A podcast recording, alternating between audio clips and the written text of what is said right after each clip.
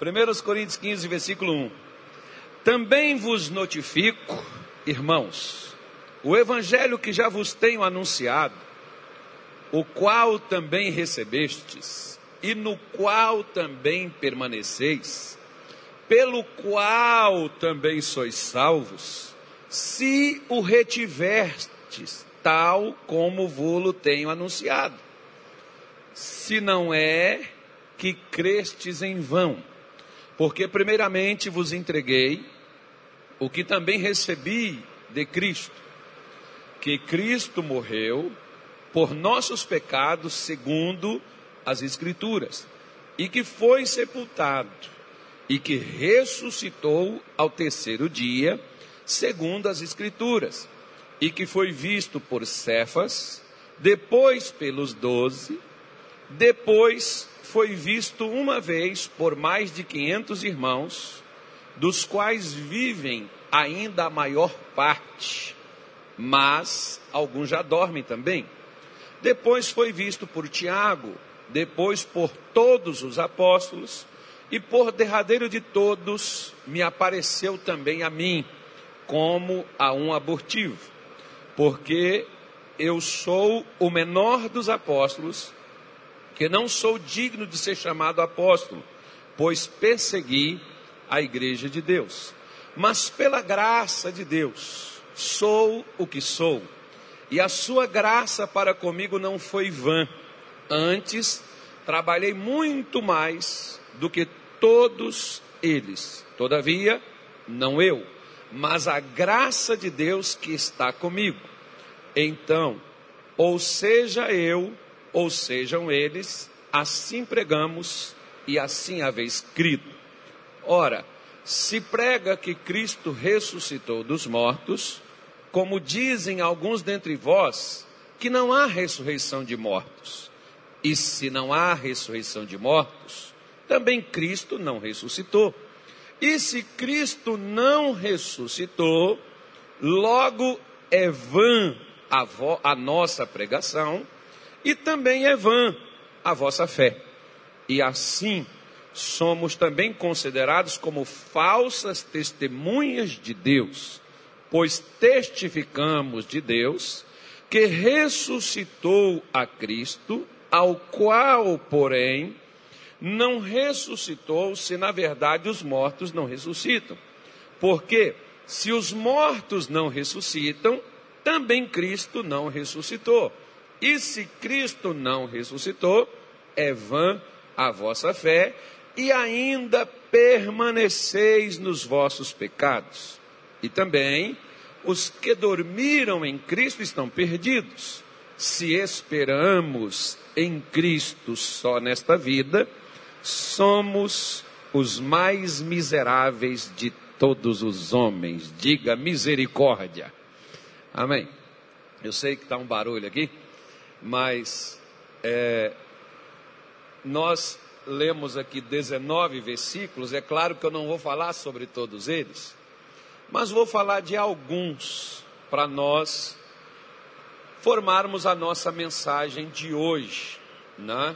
E também de uma semana onde a gente, é, principalmente os cristãos, trazem, deveria isso ser constantemente, não apenas nessa semana comemorativa, nessa passagem, nessa Páscoa, né? é, não deveria ser apenas nesse momento, mas em todos os dias da nossa vida, a gente ter sempre essa mensagem viva do Evangelho.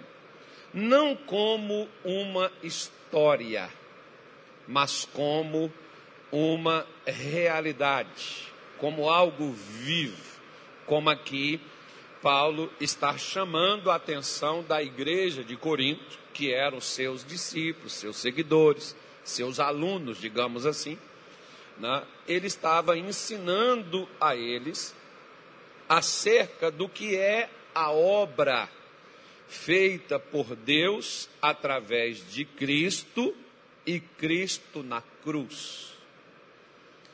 Através daquilo que as Escrituras sagradas apontaram, falaram e afirmaram acerca do que Deus faria por intermédio do Senhor Jesus. E isso às vezes, acabou com que muitos em Corinto tirassem dos seus corações, tirassem dos seus olhos a obra que Deus fez através do Senhor lá na cruz. E Paulo está trazendo isso à memória deles, porque começou a surgir, não é de agora, começou a surgir no meio deles que não havia, a pessoa morreu, acabou. A pessoa morreu, não, né? não vai haver é, ressurreição, não vai haver céus. Morreu, está morto.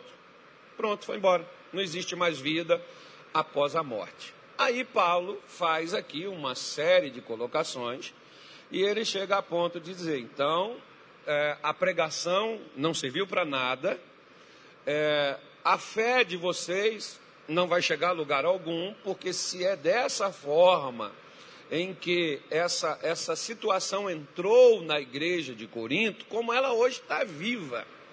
Na igreja brasileira, na igreja mundial, na igreja na, de Jesus na face da terra, onde as pessoas passam a não acreditar mais nas Escrituras. Já existe aí até um, um, desejo de alguns de modificar, de reescrever a Bíblia, adaptar o que foi escrito, porque parece que é ultrapassado e deve ser atualizado, fazer uma atualização das Escrituras, modificando elas. Bom, esse sempre foi e é o grande, o grande triunfo que Satanás ele possui que é fazer com que justamente até mesmo a própria igreja, o povo de Deus, não acredite naquilo que Deus falou. O que Deus falou está aqui nas Escrituras para nós consultarmos. Você pode abrir desde Gênesis até Apocalipse, que já está ali. Deus não precisa falar mais com a humanidade. Outro dia um pastor estava me falando, e ele me disse assim: Olha, irmão, eu acho que Deus está em silêncio, Deus não tem falado mais nada. Eu falei, é verdade, eu concordo contigo, porque tudo que Deus tinha que falar, Ele colocou aqui. Nós é que não estamos lembrando mais. Nós é que deixamos isso aqui para lá e passamos a ouvir. Eis que o Senhor me diz, uma visão, um sonho, uma profecia, ou sei lá, qualquer coisa, como as pessoas gostam desse, desse sensacionalismo. Deus pode fazer isso? Pode. Não estou limitando ele. Deus pode fazer o que ele quiser, ele pode botar fogo no mundo, pode fazer o que ele quiser. É dele. Não estou limitando ele. Mas o que Deus tinha para a humanidade está nas Escrituras, irmão. Que nós costumamos não analisar, que nós costumamos não estudar, que nós costumamos, não ouvir e por causa disso, passamos a ter um entendimento contrário ao que as Escrituras dizem. E Paulo faz questão o tempo todo de focar nas Escrituras, aquilo que anteriormente Deus já havia falado, porque uh, o que a Bíblia chama de evangelho são boas notícias, é a palavra de Deus. E Paulo pega e diz para eles: olha é, eu, eu notifico, eu chamo a atenção, eu alerto a vocês que o evangelho que já vos tenho anunciado, no qual também recebestes e no qual também permaneceis. Porque tem pessoas que elas recebem, mas não permanecem no que receberam. Pessoa, muitos, por exemplo, têm aquele hábito por costume de algumas igrejas de receber Jesus como seu Salvador, como seu Senhor começam a frequentar a igreja e daqui a pouco elas já não permanecem mais. Mas elas não receberam? Recebeu. Mas elas permaneceram? Não. O evangelho não é uma uma um pinducalho que eu coloco no meu pescoço e carrego para onde eu for, onde eu estiver, né? O evangelho é algo que eu recebo de Deus, e que eu devo nele permanecer, ou seja, não é eu me, não é o evangelho se adequar à minha vida. É eu me adequar ao que diz o evangelho. Não é o evangelho se encaixar em mim, é eu me encaixar no evangelho. Por isso que às vezes as pessoas elas saem procurando uma igreja onde ela se ache, onde ela se encaixe. Principalmente se ela for numa igreja onde prega o evangelho, ela não se encaixa ali. Por quê? Porque o evangelho ele me chama a atenção não para que eu é, tenha as minhas crentices, as minhas crenças, né, ou sei lá, qualquer outra coisa, que eu não vou entrar nesse detalhe, mas ela, ele me chama a atenção para que eu observe o que já está escrito, o que já foi dito, o que já foi anunciado o que já foi falado, e Paulo diz assim: pelo qual sois salvos. Eu sou salvo quando? Quando eu recebo? Não, eu sou salvo quando eu permaneço no Evangelho. E ele diz: se retiverdes, como ele foi anunciado.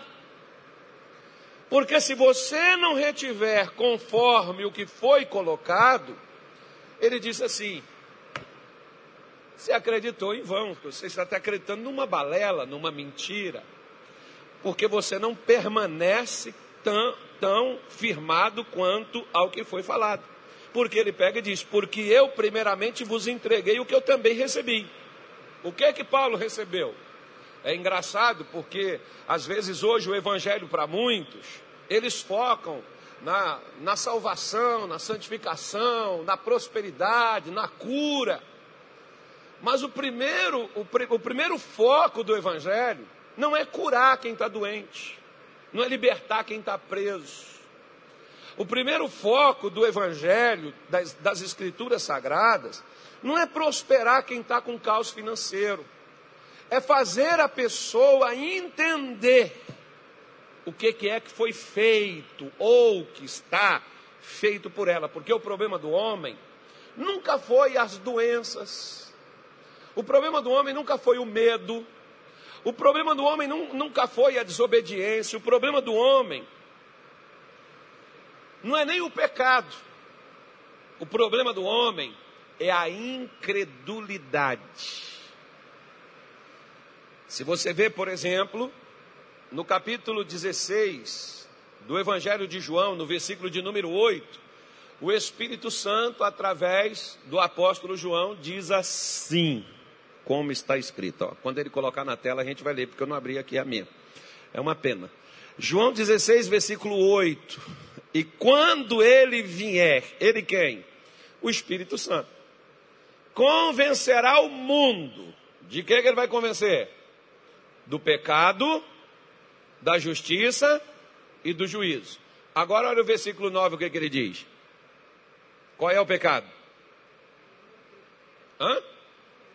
Qual é o pecado? Não crer em mim.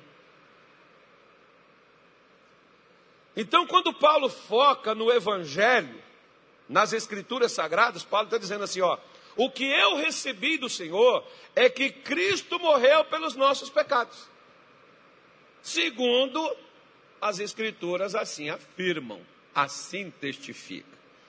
Por isso, a mensagem de Paulo né? não só morreu, mas também foi sepultado e também ressuscitou no terceiro dia, conforme as Escrituras, e aí ele vai citando os fatos onde ocorreu.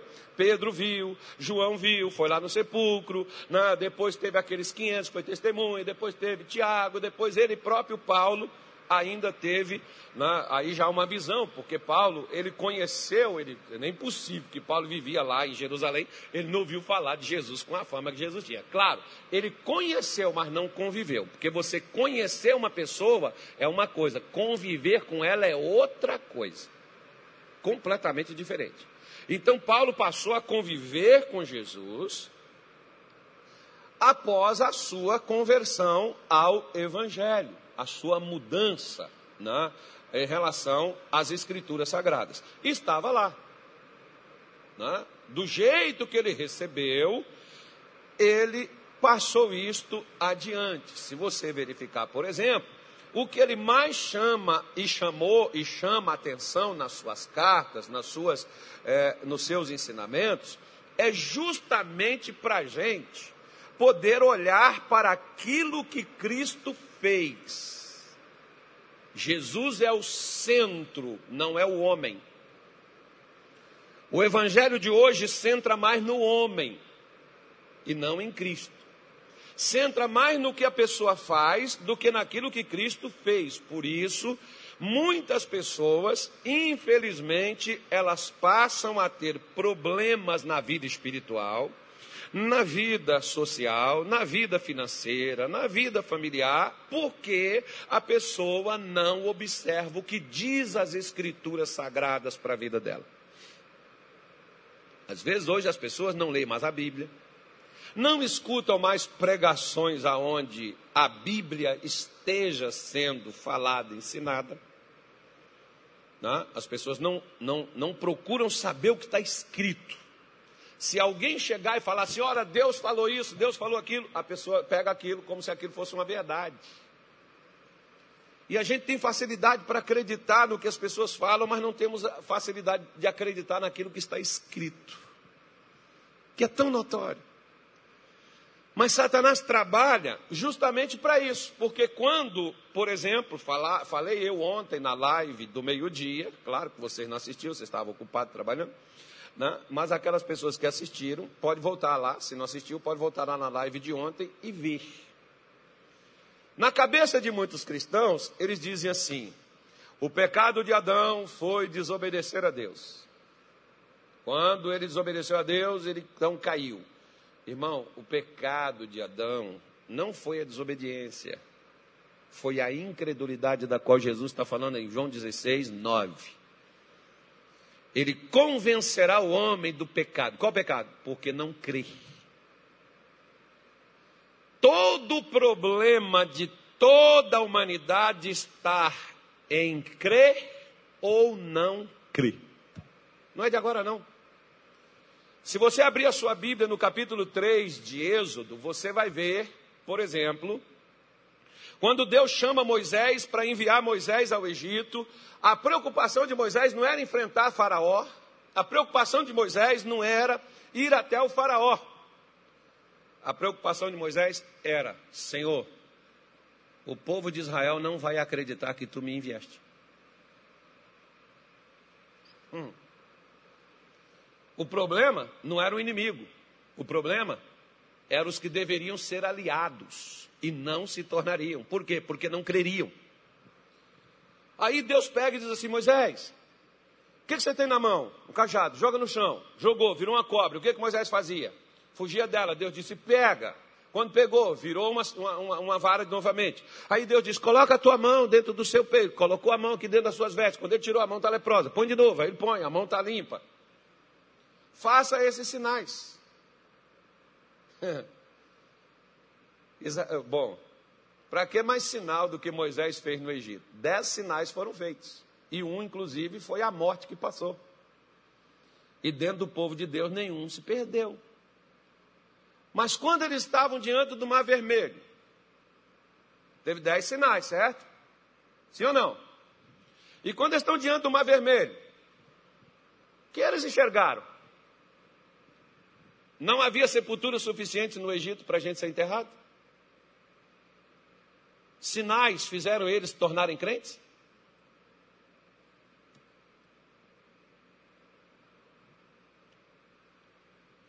A mesma coisa, você pega o capítulo 3 de Gênesis.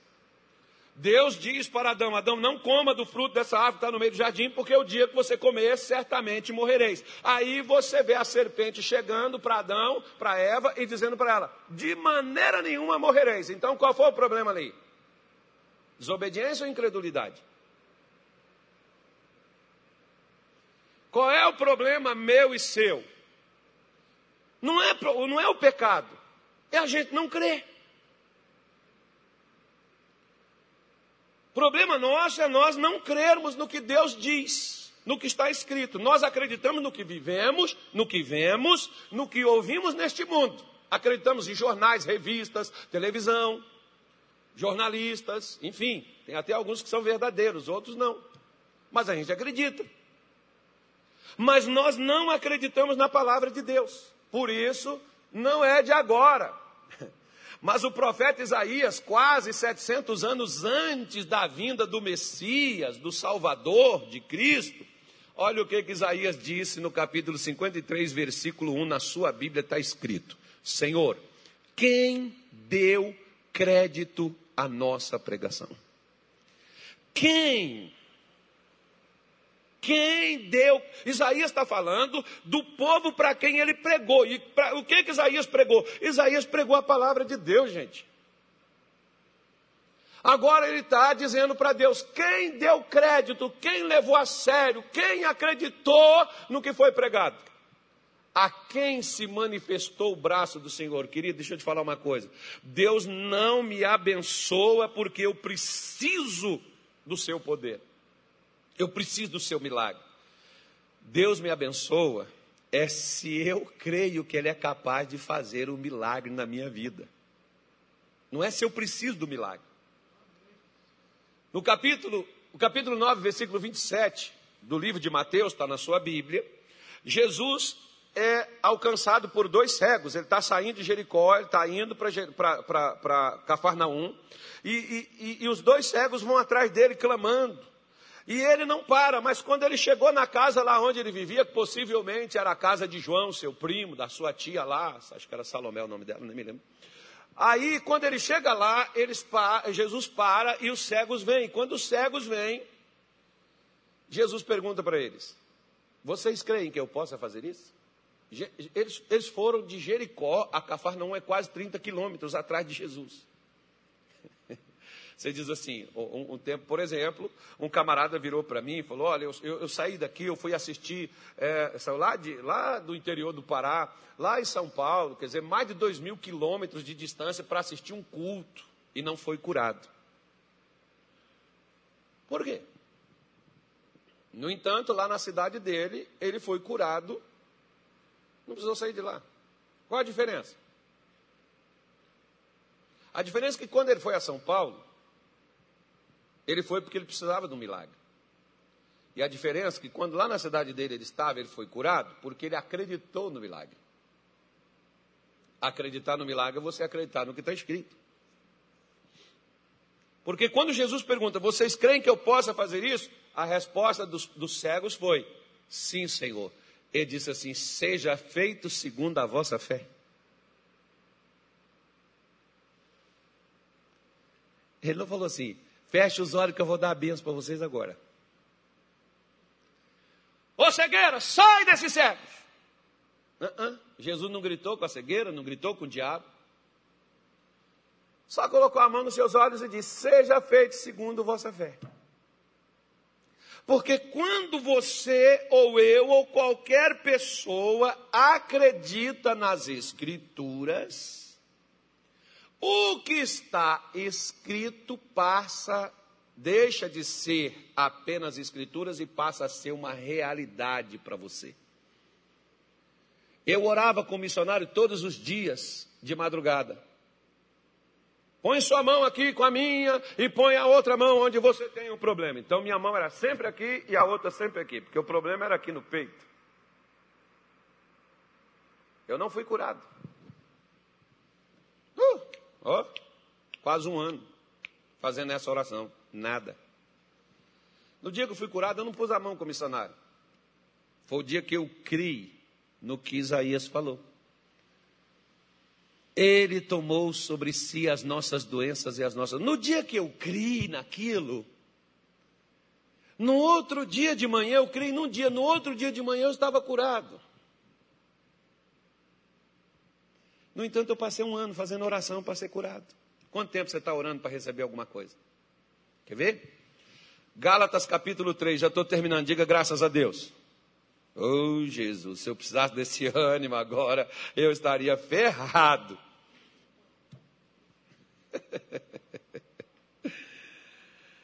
Diga assim: misericórdia, Senhor. Traz ânimo para mim, Jesus. Isso, agora vai precisa dessa gritaria, não, pastor, mas eu gosto de gritar. Diz assim,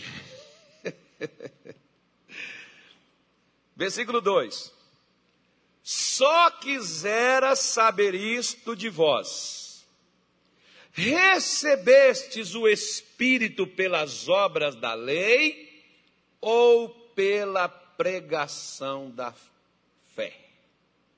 Olha a pergunta de Paulo para eles. Vocês receberam o Espírito, o Espírito que está com a letra maiúscula, então fala do Espírito Santo. Vocês receberam, como uma vez, por exemplo, chegou uma senhora para mim lá na cidade de Couve, não foi Governador Valadares, não, Coronel Fabriciano, Minas Gerais, lá no Vale do Aço. Eu fui fazer uma reunião lá para o meu pastor, meu pastor não, um, um, amigo meu, pastor, pastor Edson, hoje é pastor lá em Santarém, no, no, no Pará. E naquele tempo o pastor Edson era pastor lá da igreja de Coronel Fabriciano, que é a cidade do pastor Nilton. O pastor Nilton nasceu lá. E eu fui fazer um culto lá. E chegou uma senhora, e eu tinha acabado, eu estava chegando na igreja, aquela senhora estava chegando também, aquela senhora veio com lágrimas nos olhos e disse assim, moço, é, vai ter oração aqui hoje para Deus é, batizar com o Espírito Santo? Eu falei assim, ó, Deus batiza, cura, liberta, prospera, e depois ainda leva para o céu quando morrer. Ele faz isso sempre. Jesus disse assim: O meu pai trabalha e eu trabalho sempre. E graças a Deus que Jesus está sempre trabalhando. Aí aquela senhora disse assim: E quanto é que vocês cobram para fazer essa oração? Eu falei: Ih, vó, é caro demais. Não sei se a senhora vai dar conta de pagar. Porque é muito caro. Ela falou: É mesmo, meu filho. E eu, por curiosidade, disse assim: Mas por quê? Ela disse assim: É porque eu fui numa outra igreja ali, e lá para passar no corredor do Espírito Santo, você tem que dar 30 reais. E eu só tinha 10. Não me deixaram passar. Porque só pode passar com os 30, que é para Deus batizar com o Espírito Santo, né? Porque aí é Pai, Filho e Espírito Santo. Então, se eu passo só com 10, fico aí devendo o Pai e o Filho, ou talvez fique devendo o Espírito Santo, né?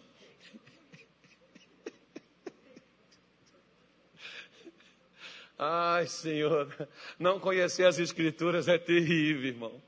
E eu disse para ela: a senhora só tem dez. E ela só tem dez, mas o senhor não poderia, depois eu traria os outros aqui, porque elas não aceitaram eu trazer depois.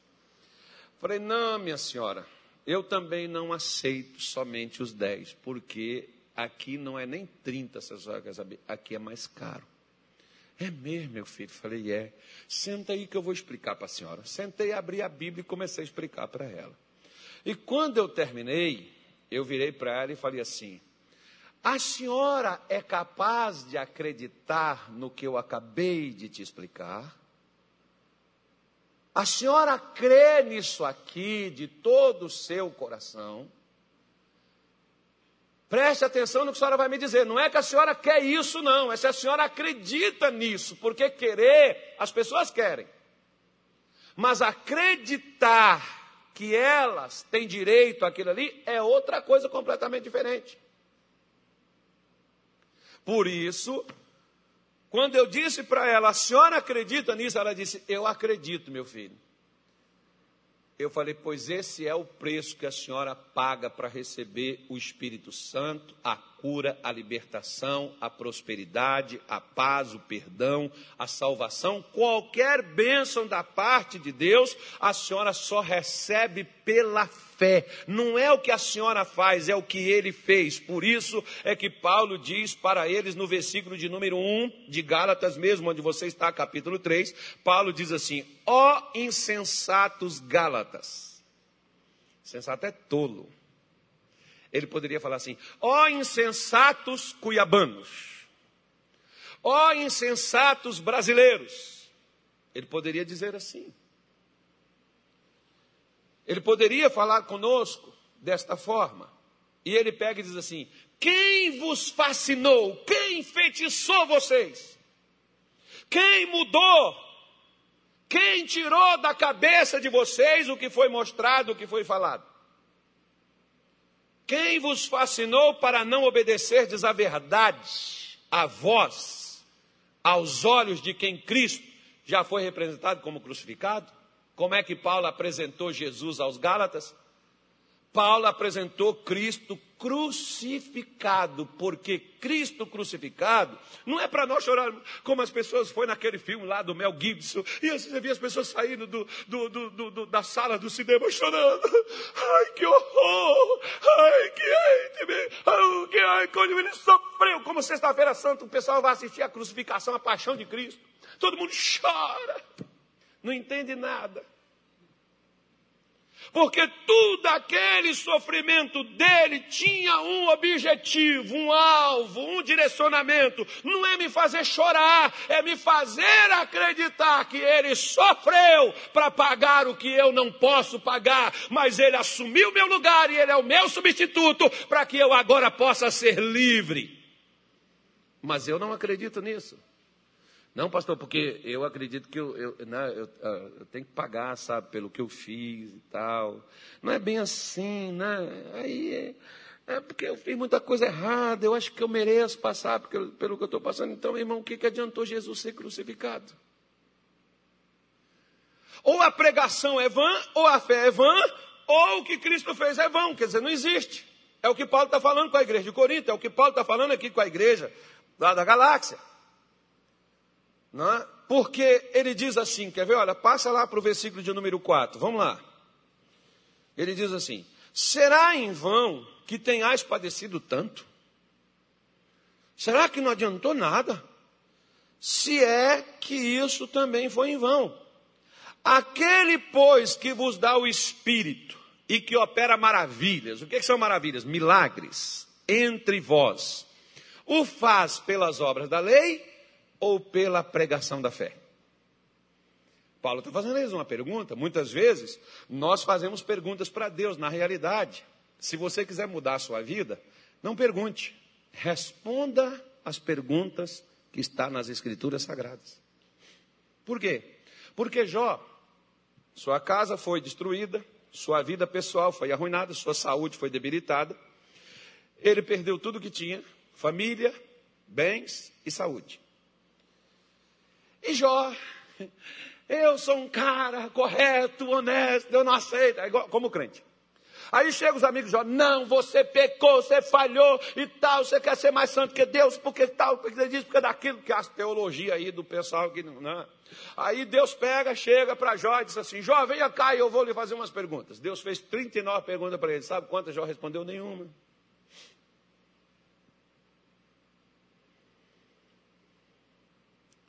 E ele diz assim: Eu falei de coisas que eu não entendia, de coisas que eram grandes demais para mim. Por isso eu me abomino, por isso eu me arrependo, por isso eu volto, por isso eu digo que eu falei do que eu não entendia, do que eu não conhecia. Quantos de nós também estamos falando do que não entendemos e do que não conhecemos? E que estamos perguntando, Senhor, por que disso, por que daquilo, por que acontece, por que. Irmão, responda as perguntas que Deus te fez, porque Paulo está dizendo para eles, o que eu gostaria de perguntar a vocês. Deus opera milagre por causa das obras que você faz, porque as obras da lei é eu fazer algo. As obras da fé é eu ter certeza no que foi feito. É diferente, tem uma diferença muito grande nisso daí.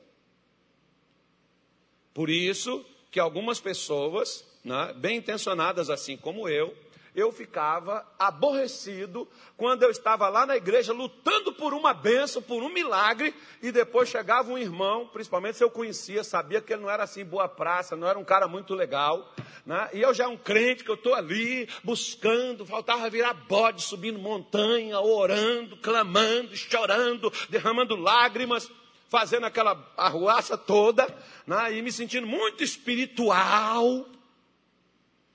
E chegava aquele indivíduo ceboso, lascado. Aí o cara chegava, aí quando o pastor pregava, orava, aí o camarada. Pastor, recebeu, eu ficava olhando assim, não está amarrado. Que isso? Olha o sujeito. Eu não sou como os demais. Eu jejuo. Eu dou dízimo quando tem. Eu oro. E eu não consigo a bênção. E esse podre aí chega aqui, não dá dízimo, não dá fé, nada que eu conheço, esse safado. Perdão da expressão da palavra, mas era o que eu pensava. E aí o cara chega e Deus abençoa e ele o não. Não aceito, está amarrado. Não aceito isso não. Isso é demônio. Como é que o cara consegue isso? Ele não é nem crente, não batizou. Eu já sou batizado, eu já estou na igreja. Como é que ele consegue? Eu não consigo. É, irmão, porque o pastor pregou. Ele acreditou. Deus vai lá e opera. Por que, que não operou na minha vida? O pastor também pregou. Eu estava no mesmo culto que aquele cidadão. Eu acreditei. Uh -uh. Por que, que eu não recebi?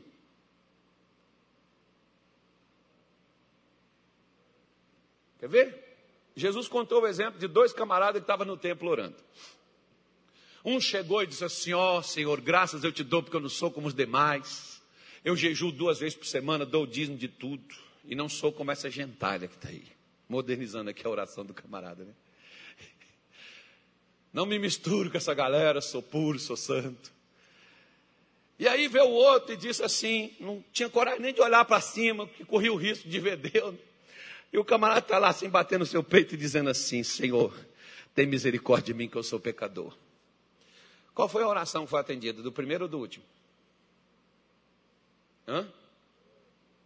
De qual foi atendida? Do primeiro ou do último? Ah, mas o primeiro era bom, dava dízimo, jejuava. Não era igual aos outros homens, era diferente. Por que, que ele não foi abençoado? Porque ele queria ser abençoado pelo que ele fazia, não pelo que foi feito por ele.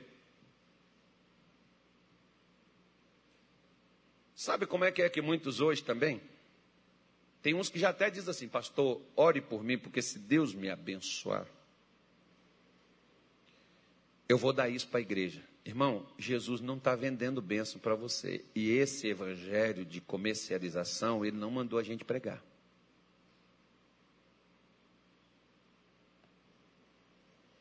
Uma certa vez, Pedro estava, foi Pedro mesmo, Pedro estava em Samaria, foi lá orar, os crentes receberam o Espírito Santo. Aí chegou um camarada que havia se convertido. Chegou lá para Pedro e disse assim: Quanto você quer para você poder me dar esse dom aí, para que eu possa também fazer essas coisas legais? Assim, passar o manto. Pedro disse assim para ele: Você está em fel de amargura, seu coração está enganado. O demônio está enganando você. Você acha que os dons de Deus se compram com dinheiro, que o teu dinheiro seja contigo para a tua perdição. Mas ele era crente. O cara tinha dinheiro. Ele podia ajudar a igreja. Como é que Pedro fala uma coisa daquela? Querido, Deus não está preocupado com o teu dinheiro. Deus está preocupado com sua vida, com sua alma. Deus está preocupado. Quem se preocupa com dinheiro são os homens. Os homens têm essa preocupação e talvez você se preocupa tanto com dinheiro. Pedro não tinha nenhuma preocupação com dinheiro, ele tinha preocupação com a verdade. A verdade era que se aquele camarada não cresce na palavra de Deus e não acreditasse nela, não adiantava nada ele dar as coisas para Deus.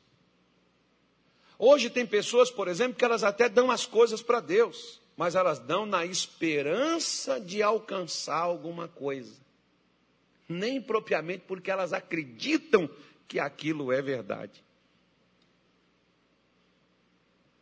Às vezes você vê, tem pessoas, por exemplo, que dá o dízimo porque o pregador diz assim: se você não der, o devorador entra. Então, para o devorador não entrar, eu tenho que pagar a parcela, né? Todo mês, que é do seguro, proteção. Aí eu tenho que estar protegido, porque se você não pagar a parcela, você está sem cobertura. Outro tempo, por exemplo, fui renovar o seguro do meu carro, paguei, né, no cartão, mas veio uma mensagem para mim. Caso não fosse quitado, meu carro estaria sem cobertura. Então, para que eu não fique sem cobertura, então eu tenho que pagar a parcela, o seguro. Então, muita gente está com Deus e é assim também. Ao invés de acreditar no que está ali escrito.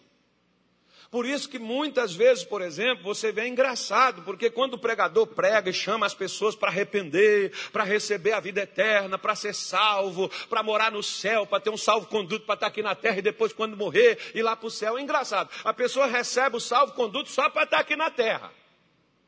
Protegido, livre de praga, de peste, de mal, prosperar, crescer, ser curado, liberto, crescer na vida, ser abençoado. Aí a pessoa recebe esse salvo-conduto para estar aqui. Agora, quando fala assim, morrer, não, você está doido. Estou muito jovem, novo, não, agora não, está amarrado, não, isso não é de Deus. Ué, você não acredita que existe o céu? E Paulo está dizendo: se você espera em Cristo só acerca dessa vida, você é o mais miserável de todos os homens. Porque a miséria do ser humano não está nos bens que ele possui. A miséria do ser humano está no que ele acredita, no que ele crê. Essa é a miséria da humanidade. É por isso que muita gente sofre, inclusive dentro da igreja. Por isso que Paulo está perguntando ao povo da Galácia: vocês receberam o Espírito, as operações de maravilhas, os milagres, pelo que vocês fazem ou pela pregação da fé que foi feita?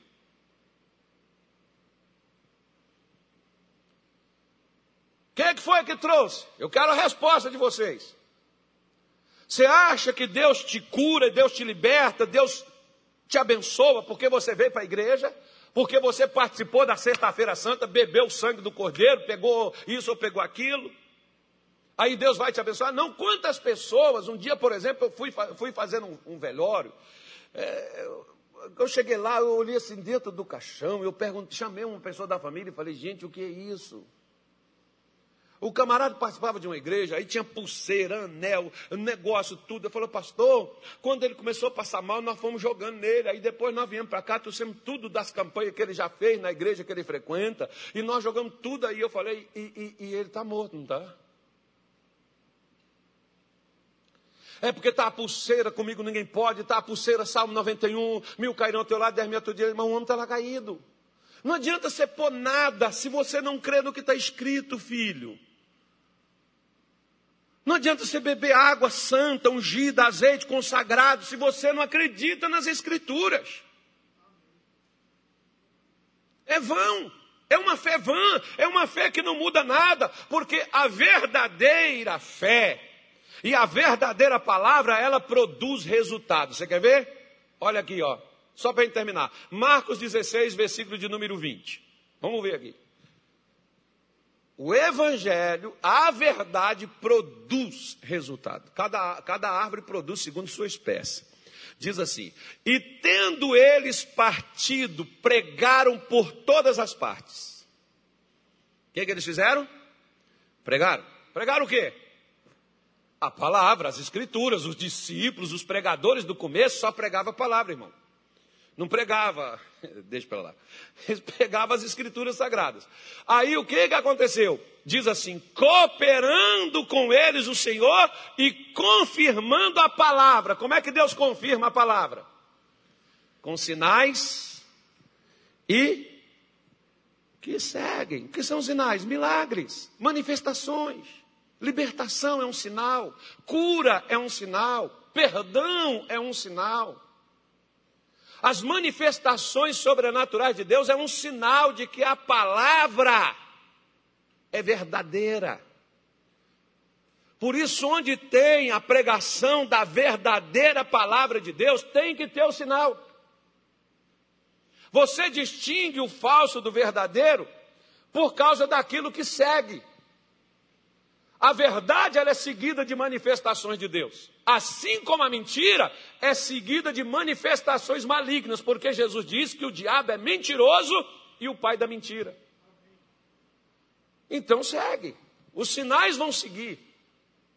Portanto, quando você crê na palavra de Deus, as manifestações de Deus vai acontecer na sua vida. Quer ver só? Aí você diz assim: ah, mas hoje, pastor, é que nós não temos um camarada assim ungido que nem Jesus, que nem Paulo, que nem Pedro. Tá bom. Quer ver? Vou te mostrar dois versículos. Um vou mostrar com Jesus, que é o mestre maior. Marcos capítulo 6. Abra aí na sua Bíblia. Marcos 6. Já estou terminando. Digam graças a Deus. Hoje é sexta-feira da paixão e eu estou alegre. E amanhã é sábado aleluia, 8 horas da manhã eu estou aqui. E 18 horas tem a juventude que o governador liberou. E sete horas da manhã no domingo também estarei aqui. Inclusive a live transmitida ao vivo. Depois, às dez da manhã, também estarei aqui. Só que a unção é presencial. Domingo nós vamos ungir todo mundo com a unção da ressurreição. Né? Sete da manhã, dez da manhã, três da tarde, dezoito horas. Dezoito horas tem live também, mas na live não tem como ungir. Só quem vem aqui, a unção já está pronta. Então, o gatilho assim. Pss. Não é atirar não, gente. É o gatilho de puxar assim o borrifar na sua mão o óleo, algo cheiroso pra caramba, bênção de Deus. Marcos, capítulo de número 6, versículo de número 5. E não podia fazer ali obras maravilhosas, milagres. Somente curou alguns poucos enfermos, impondo-lhes as mãos, e estava admirado. Do que Jesus estava admirado? Hã? Qual era o problema? Jesus não podia curar? Ele não estava lá? Por que ele não pôde fazer? Aí eu vou te fazer uma pergunta. Você acredita que Jesus está aqui? Ele falou que onde tivesse duas ou mais pessoas reunidas no nome dele, ele estaria presente. Então ele está aqui. Agora, entre eles está aqui.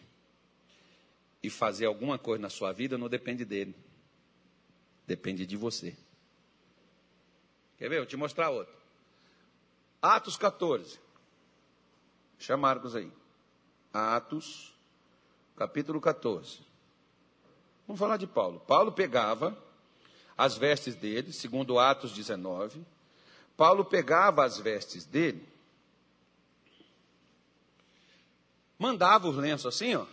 Vamos, se Paulo pegasse a máscara dele aqui, ó, e desce para um cara que está com Covid, na hora, pss, Covid saiu do cara.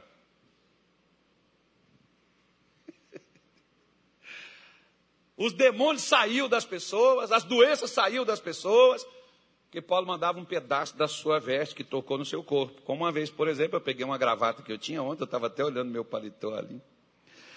Peguei uma gravata que eu tinha, era a única que dava certo com aquele terno. E aí, uma senhora falou, pastor, o meu marido está com câncer, estágio terminal. Eu olhei para o cara, olhei para minha gravata. Eu falei, eu não, vou, eu não vou orar por ninguém não, só vou fazer uma coisa. Pega esse pano aqui e põe em cima. Daqui dois meses eu volto aqui de novo. Dois meses eu voltei lá, o camarada tinha aqui um buraco aqui, ó, você podia enfiar a mão aqui. A mulher pôs um pedacinho de gravata assim, ó, dentro do buraco do câncer.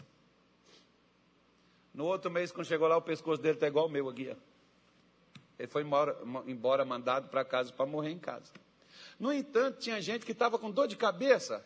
E você podia botar meu paletó na cabeça dela, que ela não ficou curada, porque um pedacinho de gravata que curou o câncer do camarada não curou a dor de cabeça de muitos, a enxaqueca.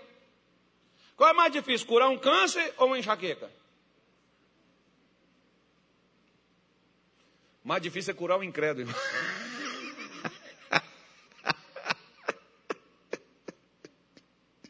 Eu peguei vocês, hein? Puxa vida, é por isso que às vezes vocês não gostam de responder o que eu pergunto, né? Não, mas desculpem, mas é assim, vamos lá. Versículo 9, Atos 14, 9. Eu não podia perder a ocasião. E este ouviu falar Paulo, que fixando nele, o que é que Paulo falava? Cristo crucificado. Jesus morreu pelos nossos pecados. Jesus morreu pelas nossas doenças. Jesus pagou o preço. Nós estamos livres, nós estamos soltos, nós podemos sair, nós podemos vencer. Levanta, gente, vamos embora. Era o que Paulo pregava. Mas, ele está pregando aqui, o camarada ouviu, e Paulo fixou os olhos nele, vendo que tinha fé para ser curado, disse em alta voz. O que, que Paulo viu que ele tinha, irmão? Fé. Para ser o quê? Você tem fé para prosperar?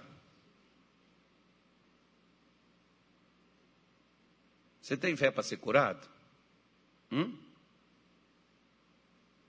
Sim ou não? Você está doente? Quem está doente aqui, que está presente aqui no culto? O pessoal de casa eu não estou vendo, mas pode fazer também a mesma coisa. Você tem certeza que Jesus morreu por você? Ou a sua fé é vã? Porque fé vã não muda nada, não. Você tem certeza que o que nós pregamos, que você está ouvindo é palavra de Deus? Eu tenho, pastor. Então pode levantar e fazer o que você não podia fazer.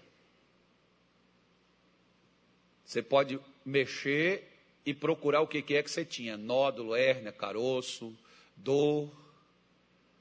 Você pode pegar e fazer agora. Você crê? Jesus perguntou para o cego: Você crê que eu posso fazer isso? Sim, você já fez segundo sua fé. Então a sua fé não pode ser uma coisa que é um enfeite, um pinducalho. A sua fé é resultado. Por isso que eu falo, aqui a gente mata a cobra, mostra a cobra morta e o palco matou a cobra. Senão não é fé, irmão. É religião. Religião é uma tentação de ligar o homem a Deus. É uma, uma a pessoa procura tocar Deus, chega a Deus. Fé não.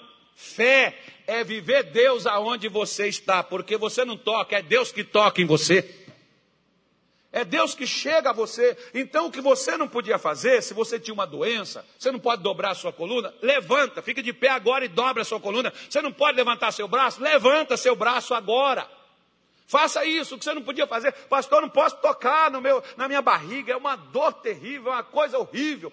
Toca, pro respira. Eu não posso respirar, estou com dificuldade. Respira. Recebe nos seus pulmões o fôlego da vida, porque Deus, desde que criou um boneco inanimado no chão de barro, Ele soprou vida. Não é morte. Ele soprou vida dentro do ser humano, existe vida dentro de você. A palavra é vida para quem a acha. E o que eu estou te dando aqui é palavra, desde que eu abri a boca para falar. A palavra traz vida. Está com febre? Levanta aí agora, pega o medidor para ver. Estava queimando, pastor, ardendo. Pega, quem está em casa pode fazer, você só quando chega em casa. Está com febre, não passa lá na porta. O detector não deixa. Apitar. Pi, pi, pi. Volta. Calma aí, vamos orar primeiro. Não, pastor de fé é assim. Ama expulsar essa coisa primeiro. Pois é, Paulo viu que ele tinha fé. Quando você tem fé, fé tem resultado, irmão. A menos que a fé seja vã, como Paulo está falando em Corinto. Em Coríntios, capítulo 15, que nós lemos. Mas a fé viva é uma fé que produz resultados. E a Bíblia diz que ele saltou sobre os seus pés e andou. Você viu Paulo orar por ele? Não. Você viu Paulo orar pelas pessoas que levavam lenço? Não. As pessoas criam, pegavam, quando pegavam no lenço, o demônio saía.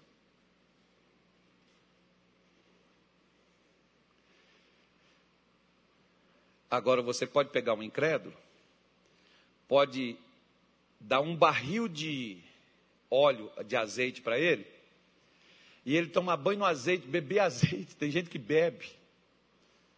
Um dia, por exemplo, eu estou fazendo um culto lá na. O pastor Nilton, acho que o pastor Nilton lembra disso, não. Nós, nós, nós demos a rosa e lá em Minas Gerais, por facilidade, né, próximo a São Paulo, a gente dá a rosa natural. A gente não dá essa rosa artificial, não. Então você pega, todo, toda quarta-feira o camarada ia levar rosa para nós. Aí nós consagramos a rosa. E eu falei: olha, você vai colocar essa rosa onde você tem um problema, onde você tem um mal na sua vida, você põe essa rosa em cima. E foi uma senhora, ela tinha um câncer, o câncer estava dentro do estômago dela. Aí ela pensou assim, falou: bom, não, colocar em cima, literalmente, quando a gente pensa assim, põe a sua mão no seu coração. A gente pensa que pegou o coração aqui, arrancar ele, né, irmão?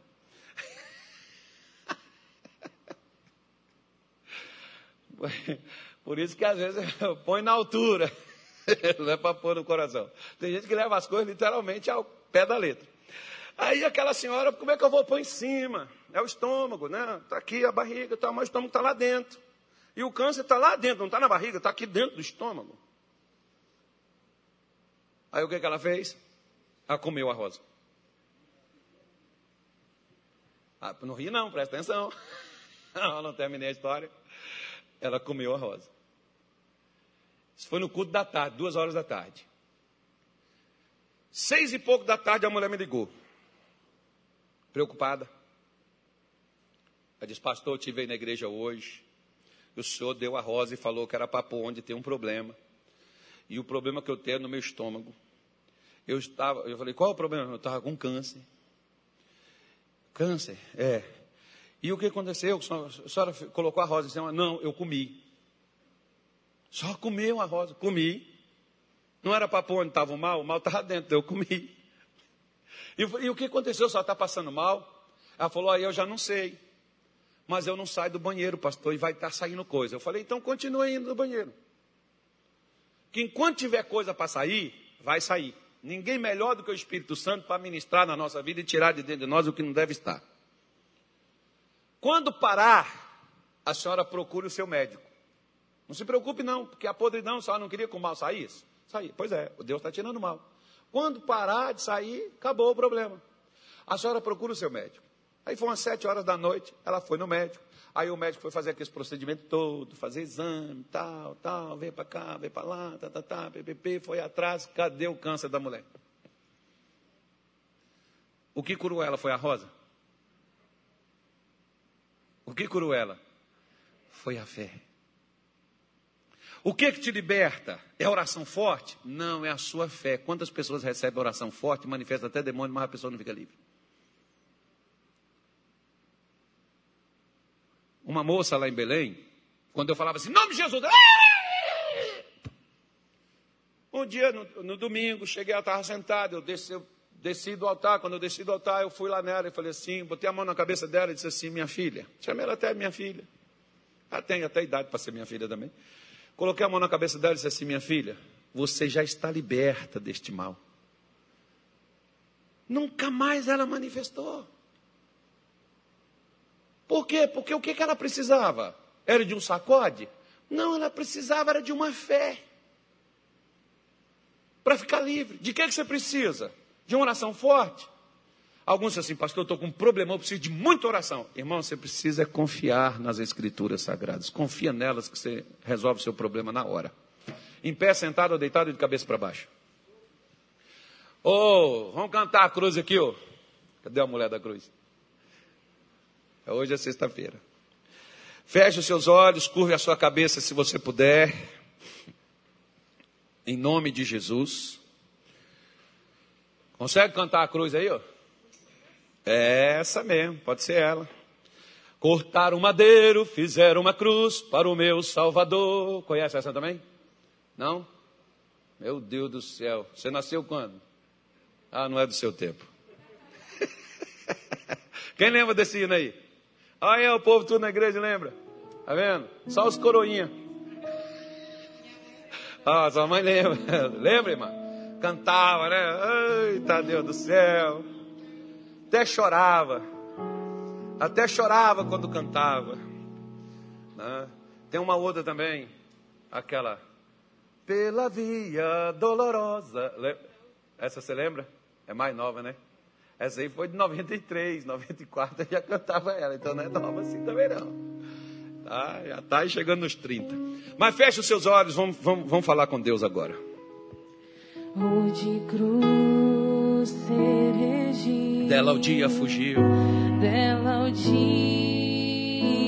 fugiu. Como emblema de vergonha e dor. Como emblema de vergonha e dor. Mas contemplo esta cruz. Mas contemplo esta cruz. Porque nela Jesus. Porque nela Jesus. Deu a vida por mim, pecador. Deu a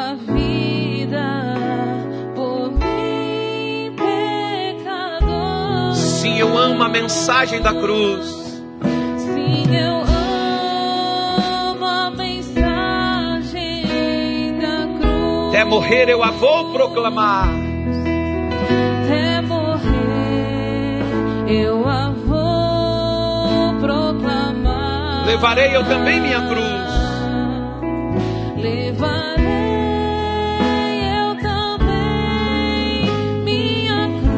Quer por uma coroa trocar. Por uma coroa trocar. Deixa a glória do céu. O Cordeiro de Deus. O Cordeiro de Deus. Ao Calvário humilhante ao baixou. Calvário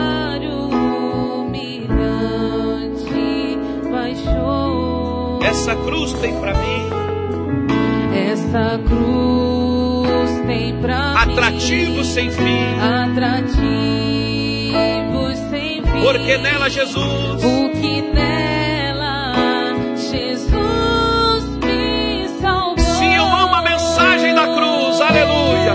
Nós temos o perdão, a salvação, nós temos a bênção do nosso Deus. Oh, nós te agradecemos. Até morrer, até morrer. eu a vou proclamar. Eu vou proclamar. Levarei eu também. Levarei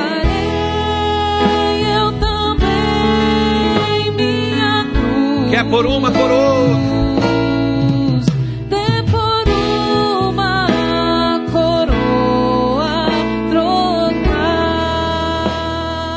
Querido Pai, nós acreditamos na tua palavra, no que está escrito. E Paulo disse à igreja de Corinto: tendo o mesmo espírito de fé, como está escrito. Crie, por isso falei. Nós cremos, por isso também nós falamos.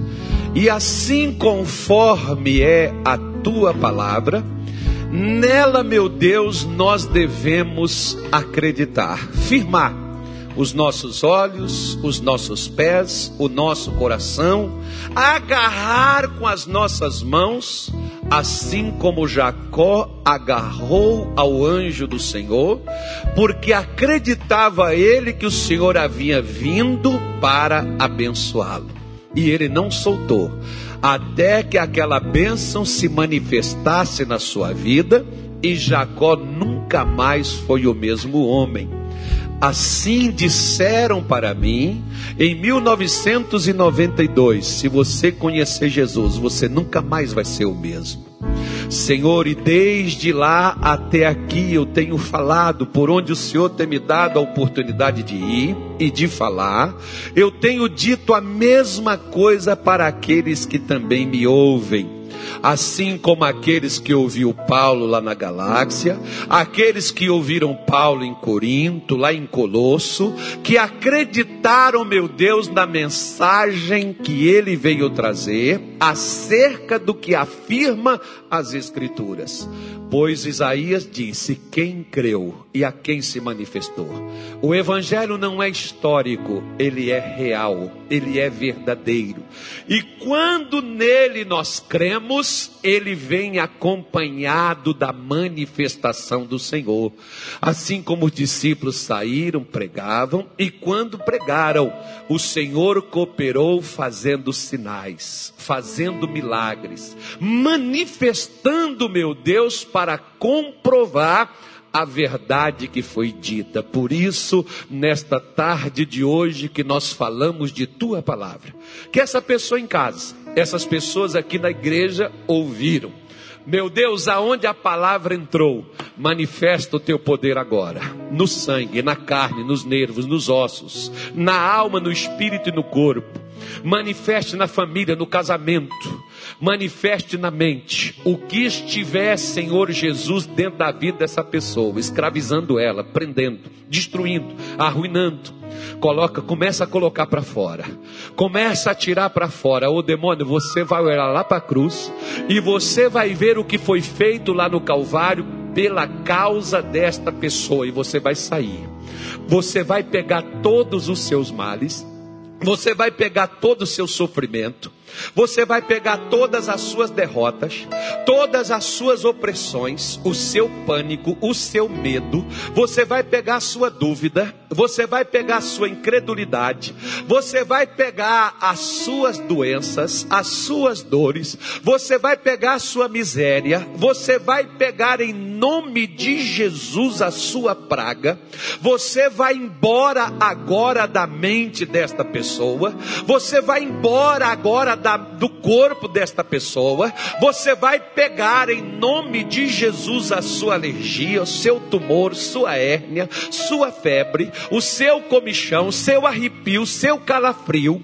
Você vai pegar o seu mau pensamento, o seu desânimo, sua angústia, sua tristeza, sua depressão. Você vai pegar a sua falência, espírito de miséria que se lançou contra esta pessoa para fazer ela se matar. Anjo da morte, você que entrou na frente desta pessoa para dizer ao seu fim: você não vai passar deste mês. No nome de Jesus eu estou te ordenando, comece a soltar, comece a sair. Essa pessoa que comeu algo enfeitiçado, que bebeu algo que foi consagrado às trevas, a um espírito satânico. E desde aquele dia isso está dentro dela. Isso não sai. Essa pessoa vai no médico, faz exame, faz tratamento, toma medicação, mas não muda. Isso não regride, está sempre aí como se fosse algo mexendo, algo passeando dentro do seu corpo. Em nome de Jesus, todos os dias, na calada da madrugada, você acorda esta pessoa naquele momento, ela não dorme mais.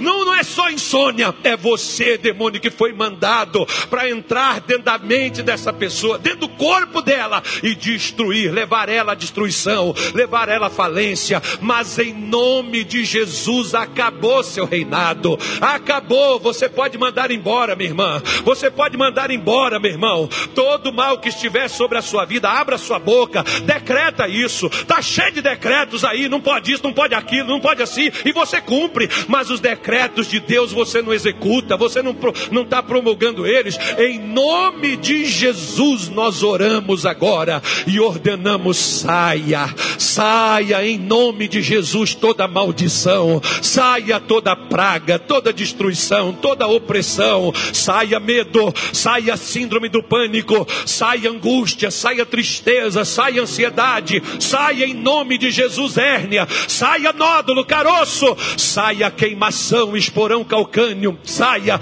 no nome de Jesus, pelo poder de Deus, saia enxaqueca, saia aneurisma, em nome de Jesus Cristo, saia, vai embora pelo poder de Deus, o que está nesses olhos, o que está dentro da menina dos olhos, esse glaucoma, essa catarata, esse miopia, essa miopia, saia essa transmiopia, saia daí, vai embora, vai embora, vai embora, saia a culpa, saia o medo, você que se sente culpado, Jesus já morreu por você, o, o Jesus já carregou seus pecados, manda esse espírito de dúvida sumir da sua vida, de condenação, de culpa, manda isso sair, em nome de Jesus, todo mal pelo poder de Deus, demônios que estão acuando estas pessoas, demônios que marcou o dia de ceifar, de, de tirar a vida, de eliminar, saia em nome de Jesus agora, pelo poder de Deus, nós estamos te mandando, nós estamos quebrando o seu império, nós estamos quebrando o seu controle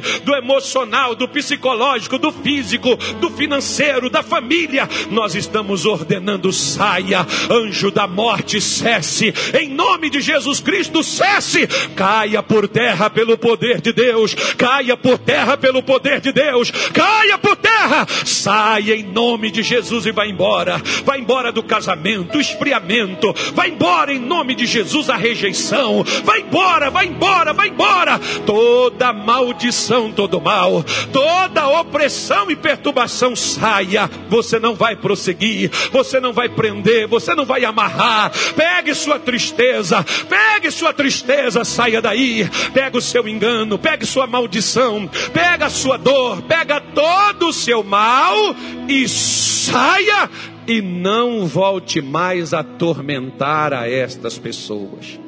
Querido Pai, em nome de Jesus nós oramos e pedimos a Ti, cerque cada um, proteja, guarda, livra, em nome do nosso Senhor Jesus, manifeste o Teu poder, liberte aquele que chegou aqui preso, aquele que me assistia na casa que estava preso, aquela angústia, aquele pavor, aquele pânico, aquela tristeza, Senhor, na alma, na mente, no coração.